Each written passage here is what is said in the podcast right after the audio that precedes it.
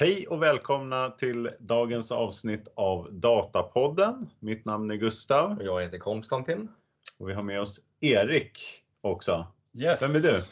Erik Svartling heter jag. Kul att vara här. Uh, välkommen, välkommen. Tack. Det är skönt att det är några. Vi hade ju Niklas här också under sommaren. Annars är det inte så många som ställer upp i, mitt i sommaren. Man Nej, säga. det är mycket semester. det är väldigt schysst. Ingen vill vara här. Nej.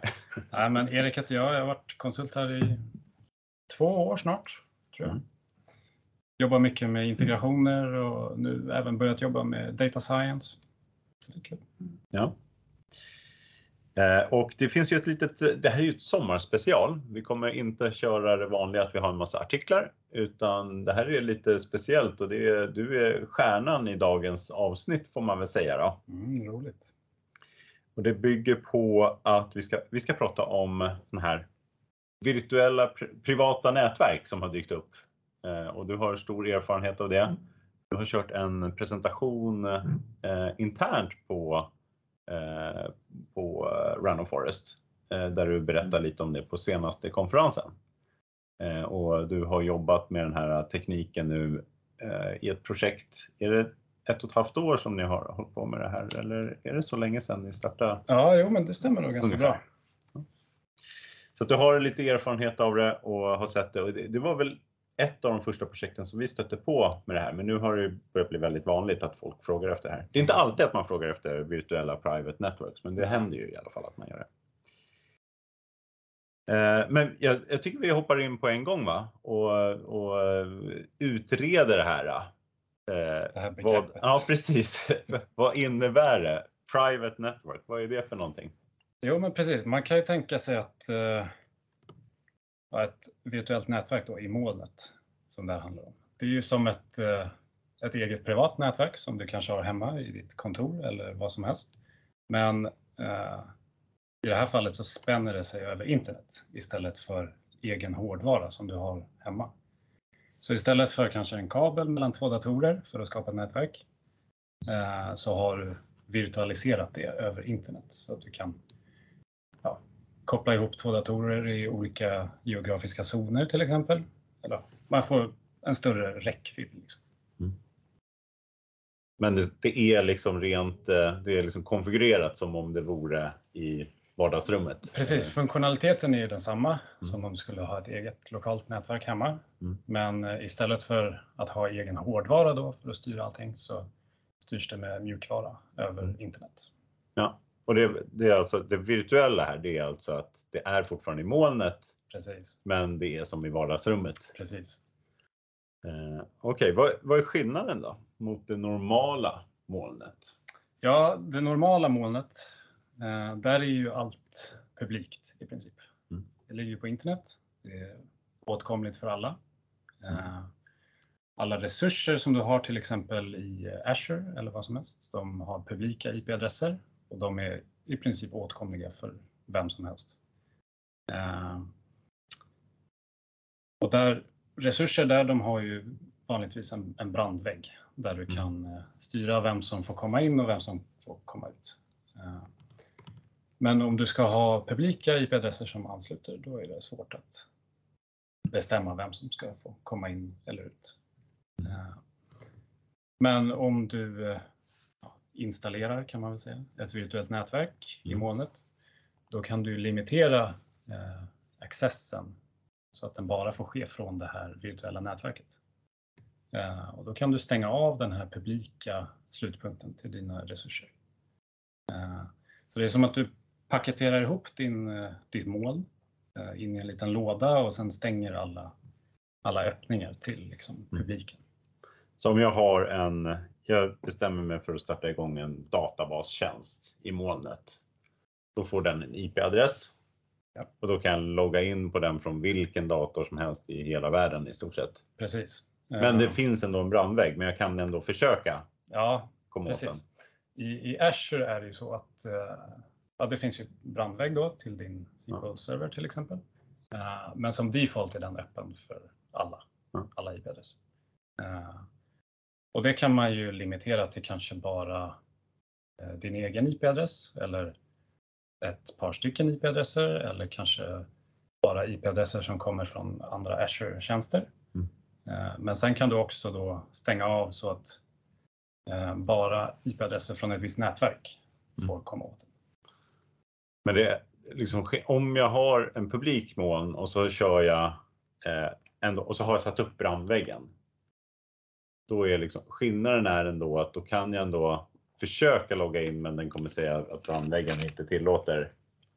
Ja, alltså precis. mot virtuell private network, då blir det inget svar ens liksom om jag försöker komma åt. Nej, precis. Du, du stänger ju av liksom den publika slutpunkten i princip. Ja. Om du... Det finns liksom inget IP-nummer längre. Nej, det finns ju, men jag tror det är inte kop längre kopplat till din, liksom, Ja. din adress. All right. Ja, men jag, jag tror vi har väl Konstantin. Har du förstått vad normala skillnaden här på publika och private? Ja, alltså. om du har ett eh, virtuellt så använder du ändå samma hårdvara tillsammans med massa andra människor. Mm. Det är inte så att du liksom bokar upp en egen kabel, en egen server i ett datacenter någonstans i nöken. Nej, precis. Det stämmer. På något sätt använder man ju ändå egentligen samma infrastruktur som till exempel internet gör. Mm. Eh, Men i fallet med Azure, där eh, jag har för mig att jag läst någonstans att de lovar att eh, trafiken inom ditt virtuella nätverk, det ska aldrig lämna Microsofts liksom, Mm. backbone-nätverk. Ja. Så på den sätt så- blir det ju mer säkert vart trafiken flödar. Men det är fortfarande på hårdvara som du kanske delar med andra. Men Mm. Men vad skulle bli säkrare än att ha, blir det inte lite motsvarande att du har ett lösenord för att komma in? Blir det inte lite den eh, effekten när man har ett, ett virtuellt nätverk i förhållande till ett riktigt, där du faktiskt har en fysisk kabel Mm. där du inte kan koppla in det i någon annan dator? Ja, man, så skulle man kunna se det. Eh, Men jag tror att eh, liksom, krypteringen som Microsoft använder till exempel för att säkra sin, sin trafik, den är bra mycket säkrare än vilket lösenord som helst. Mm. Eh, Så visst, det är inte lika säkert som att koppla en lina mellan två datorer, men eh, det är nära i alla fall. Vad skulle du säga då? Vad är, vad är fördelarna med att bygga ett eh, med sån här privat nätverk Mm. mot public? Fördelarna är väl att eh, ja, du styr ju med ganska hög gran- granularitet vem som får komma in och ut. Och liksom, du styr vilka adresser som får komma in till dina resurser, till exempel en databas. Eh, och sen kan du också styra, eh, säg att det är en massa datorer på ditt virtuella privata nätverk. Då. Mm. Då kan du också styra vart de får ansluta sig till. Så utgående trafik kan du också reglera. Sen kan du också styra vilken väg all nätverktrafik tar. Mm. Eh, Till exempel om jag ska från en dator till en SQL-server så kan jag bestämma vilken rutt den ska ta i princip. Eh, Och på så sätt så kan man optimera eh, nätverkshastigheter. Så om man gör det korrekt då kan det bli snabbare liksom än vad det är publikt. Just det, för att allting måste in i den här lilla svarta lådan. Mm. Medan om det är publikt så skulle kommunikationen Precis, den- inom skulle kunna gå Den utanför. kan ju gå till en annan kontinent liksom, Ja. innan den går till datorn bredvid Mm. mig. Och sen, eh, ja, det är ju billigare också eh, att ha ett virtuellt privat nätverk än att ha liksom ett eget lokalt nätverk. Mm. För att du behöver inte köpa någon hårdvara. Eh, ja, I Azure i alla fall, det, det är ju så gott som gratis Mm. att eh, använda. Ja, just det. Men för jag kanske går händelserna lite grann i förväg, men vad är det man bör låsa ner? För jag tänker att du har ju anslut, massa slutanvändare som har tillgång till dator och massa olika applikationer som ska ha tillgång till så att liksom man låser upp lite här och där. Till slut står man med schweizerost liksom. Mm.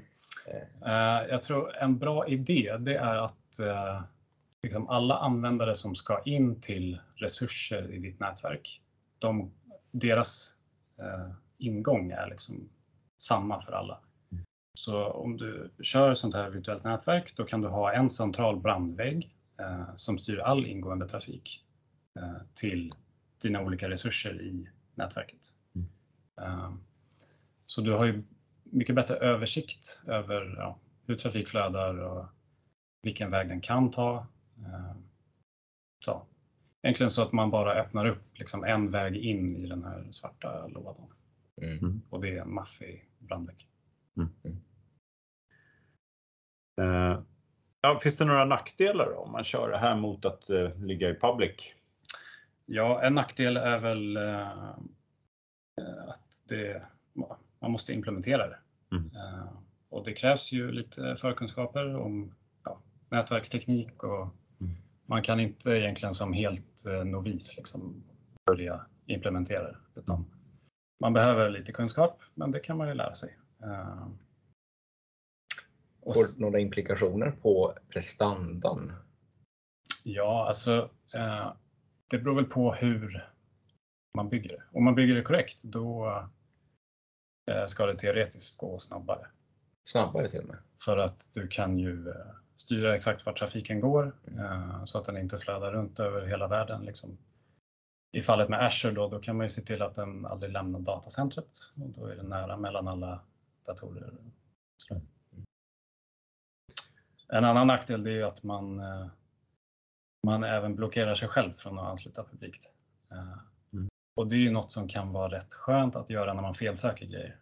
När det är liksom, man är, sitter på playan i Grekland och Ja. så ringer någon och säger att nu är databastjänsten nere. Precis, till Då exempel är du det. körd. Eh, Men också när man testar liksom nya integrationer till nya Ja. system. Då är det en ny aspekt att man måste se till att nätverkskonfigurationen lirar också. Mm. Eh, Så det är lite mer felsökning. Eh, Men sen när det är på plats, ja, då är det ju i princip en driftkostnad bara. Mm. Är- den större? Är det liksom, märks den av att man har de här nya komponenterna? För du behöver lite. Nej, alltså på, på ditt konto i Azure så märks det inte av. Eh, Men det är, någon behöver ju drifta liksom och ta hand om det. Mm. Så det är mer manpower i så Ja, fall. just det. Mm. Vem är kravställaren för att man sätter upp det här? Är- Vem är liksom intressenten i, de här, i organisationen som vill ha private network? Ja, alltså det är väl egentligen den som äger datan. Liksom. Och deras, eller något som de borde vilja sträva efter, det är ju att all, all min data ska vara privat. Liksom. Eh, så det är absolut i deras intresse att Ja. Se till att det lirar. Men kan det vara en eh, infrastruktur, eh, någon som sköter infrastrukturen också eller eh, är det från IT eller är det en, verksamhetsdata? Är det någon från verksamheten som har de här, ställer de här kraven eller? Nej, alltså jag tror på verksamhetsnivå där kollen är inte lika bra så de har liksom någon idé över hur det ska se ut. Ja. Men sen det är ju IT-sektionen som sätter upp De, tol, de tolkar det liksom Precis, sådär. ja. Ni vill att datat ska vara säkert Ja, och så exakt. tolkar man det över till att De, okej. de ansvarar absolut för liksom hur det ser ut Ja. i slutändan. Mm. Vad, är, vad är det för några risker man vill reducera då? Vad är det liksom, är det någon attackvektor här som man liksom har som man kan se? Ja, eller- precis. det- Nej, men det är ju, det är ju absolut dataintrång. Mm. Eh, liksom, du vill ju att din eh, data och din infrastruktur, den, den ska ju vara oåtkomlig för Mm. de som inte ska ha åtkomst. Eh, och vanligtvis så har det skett med liksom rollbaserad access eh, och eh, login credentials och allt sånt där. Men nu kan man lägga på ytterligare ett lager av säkerhet för att se till att ingen obehörig kommer åt eh, mina grejer i princip. Hur, hur är det, för sen, du pratar ju om schweizerosten här. Är det liksom, när det väl kommer ut till användarna, kommer det då vara tvunget att vara, alltså om man kör Power BI till exempel, då, det är inte låst bakom den här eh, låsen, låset och bommen. Power BI är lite speciellt. Eh, För säg att du har en eh, premiumkapacitet, kanske i Mm. Power BI, eh, och den hämtar data från en SQL-server. Mm. SQL-servern den ska ju då förhoppningsvis vara låst för publik access. Mm. Eh, Och Power BI är ju en publiktjänst, eh, så det hade inte fungerat. Men då kan man skapa olika gateways, eh, till exempel on-prem data gateway eh, för att ja, få access till eh, SQL servern och datan som finns där. Men sen när du kollar på till exempel rapporter i Power BI, det är ju fortfarande publikt. Ja. Eh, så egentligen när datan lämnar uh, SQL-servern och går in i liksom något typ av Power BI-dataset, Mm. då blir det till viss mån mer publikt i alla fall. Men det känns som sånt här måste gå verkligen hand i hand med generella policies. Jag menar, plockar folk ut eh, lönelistan och skickar den ett mail eller annan väldigt känslig data, lägger det på skrivbordet eller något sånt där. Men då, då om folk gör det med i princip allt som finns där så då känns det inte som det spelar så mycket roll att man låser ner oss med all datan. Nej, precis. Det håller jag absolut med om och det är något som vi har trilskat med ganska mycket. Att, eh, ja, även om man har gjort en supersäker molnlösning så är liksom Mm. slutanvändaren sitter i många fall i Power BI eh, och där är ju ja, datan är ju publik. Mm. Så du kan ladda ner eh, en rapport och skicka den på mail till någon vart som helst. Eh, Så där i vårat fall, det har, vi har strikta policies med vad man får göra. Eh, Men det är inget som är nätverkshindrat. Mm. Ja, Men det är ju något som ja, det borde ju utvecklas på den fronten. Eh, För det är absolut liksom där det är där den här eh, svarta lådan tar slut och liksom risken är Mm. återigen eh, Det blir lite grann de här post-it-lapparna med, med lösenordet Ja. på, Ja, på det. skärmen. Liksom. Eller under tangentbordet, det var klassiken. Man har liksom låst sitt nätverk, sen sitter man och gör lönerapporten och jobbar på så här coworker space och så glömmer man låsa skärmen när man går på toaletten och så sitter tio andra organisationer eller. Ja, ja det, men det kan man ju inte lösa med private network kanske. Det, det finns andra policies för det. Ja, precis. Nej, jag vet inte hur man skulle kunna göra, men jag tror inte det finns någonting än som, eh, som kopplar det till nätverket. Mm. Förhoppningsvis i framtiden. Men vi har ju sett de här uh, private network har dykt upp ganska nyligen ändå. Ju, man har ju byggt public i liksom flera, många år. Och det finns ju ändå en säkerhet. Om du ger en siffra på procent, hur många procent säkrare blir det nu? Eh, oj, eh, kanske 20 procent. Ja, är liksom, ja men det är bra. Det är bra. det är inte dubbelt så säkert. Nej. Ja. Jag menar, de individer som man skyddar sig mot, de är ju specialister i det Mm. fallet. Och förhoppningsvis så finns det inte så många kanske. Så ja, 20-30 procent kanske. Men om man står i valet mellan att men behöver vi göra projekt med, med private network och liksom sådär, eller ska vi skippa det? Liksom? Vad, ska man köra på det då? Alltså det beror ju helt på vad det är du behöver eh, skydda. Liksom. Eh, säg att du har, ja, som i James Bond, där är det någon agentlista som läcks till eh, någon regering. Eh, sånt är ju typiska grejer som man vill skydda ganska säkert. Eh, eller liksom, om man är en myndighet eller ett eh, stort eh, börsnoterat bolag som vill skydda sina siffror, då är det absolut värt att tänka över i alla fall. Mm. Men om man är en, en liten business eh, så kan det bli liksom mer, mer jobb än vad det Mm. betalar ut. Ja, det, det är ändå en viss kostnad och det är framförallt arbetskostnader att liksom sätta upp det här och att man måste hålla tungan rätt i mun och sen så blir det underhåll av det här när du ska öppna upp nya portar och sätta dina routing tables och Precis. allt sånt där tekniskt. Precis, alltså, det stora jobbet är ju implementationen Mm. Eh, och där krävs det ju en del expertkunskap. Även om Microsoft har gjort det väldigt lätt med det de erbjuder i, i Azure. Mm. Eh, Men man behöver ja, hålla tungan rätt i mun och veta vad man gör. Men sen när det är implementerat, då, då är det ju där. Då är det inte så mycket att tänka på.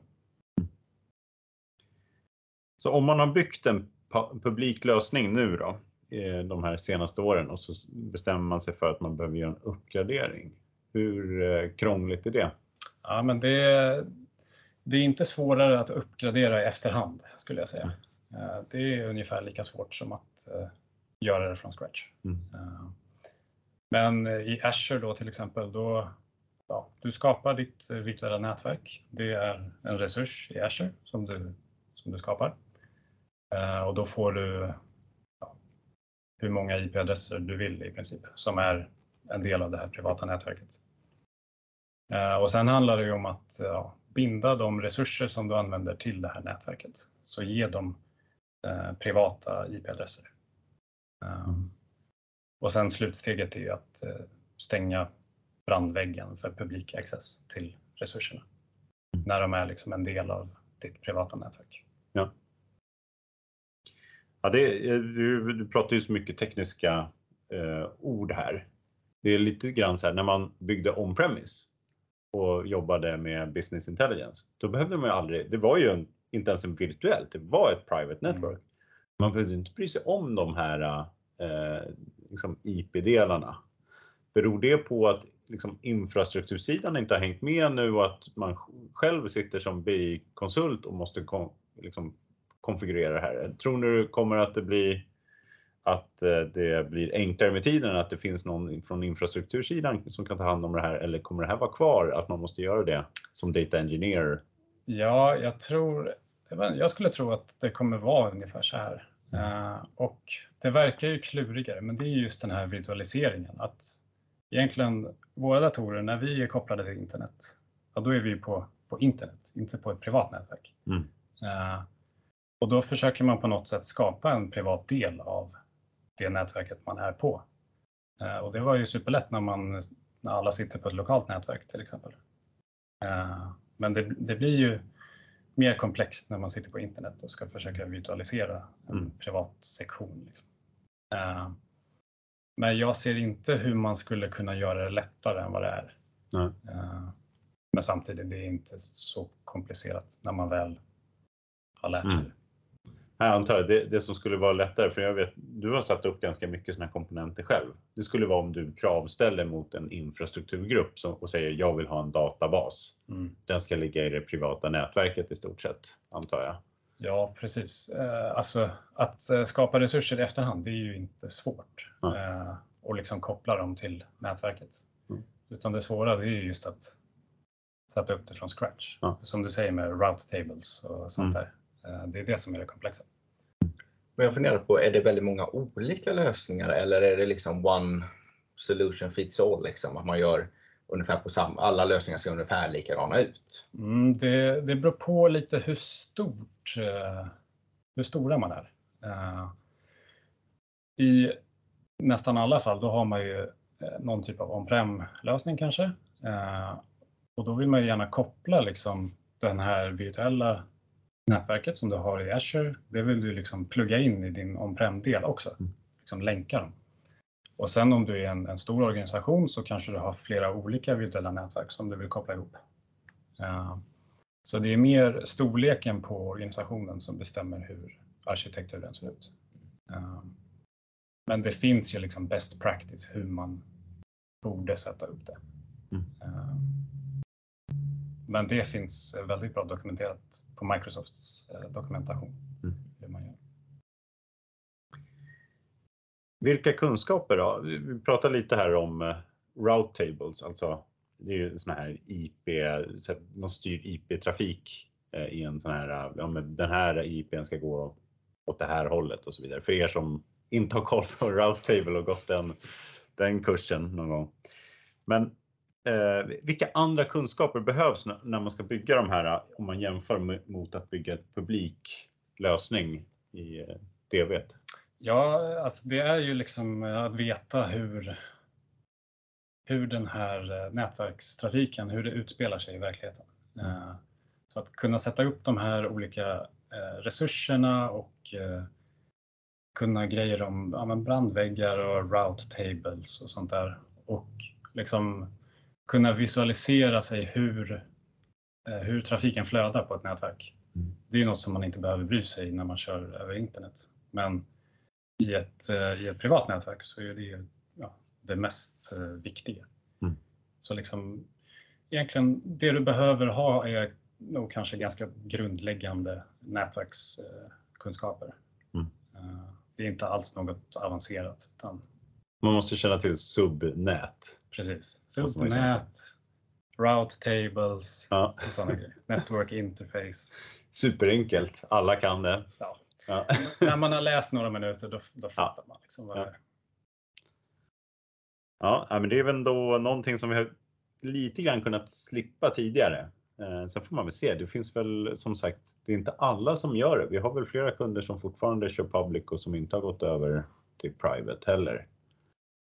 Eh, om, säg så här, om man har ett om man har sitt ERP är en software as a service-tjänst någonstans, då finns det väl lite mindre poäng i att ha ett virtuellt private network för BI-lösningen, men då all data ligger liksom i en SAS-lösning någonstans. Ja, jo, du har nog en poäng i det. Det är ju för sig, man kan alltid låsa ner den delen, men. Mm. Ja, alltså jag tror liksom i Azure, alltså nästan varenda resurs går att låsa ner på något sätt. Mm. Uh, liksom in eller, kanske inte både in eller utgående trafik, men mm. uh, uh, ja, man har ju oändliga möjligheter. I princip. Ja. Det gillar vi. Oändligheten. Oändligheten. det var filosofiskt och fint att avsluta ja. där tror jag. Ja, det var allt från filosofiska rummet den här veckan. Någonting vi har missat? Är några sista kommentarer här? Det är någon mening här som du ville få med? Uh, ja, vad var det för något? Det var Konstantin här som, uh, som sa att det var bra att få in den här meningen. Men nu har jag glömt vad det är. Här, better safe, better than, safe than sorry. Exakt, exakt. Hängslen och livrem exakt. kan man säga. Det är bra. Exakt. Jag tror du uh, sammanfattar det hela. Ja, det gör det väldigt väl faktiskt. Ja, ja men toppen. Tack så jättemycket Erik. Mm, tack för Mycket bra komma. genomgång. Tack Konstantin. Tack Gustav. Vi avslutar för idag då. Det gör vi. Ja. Tack, vi ses. Hej då. Hej då. Vakna klockan fem, det är mörkt nu igen som om idag är en repris av igår.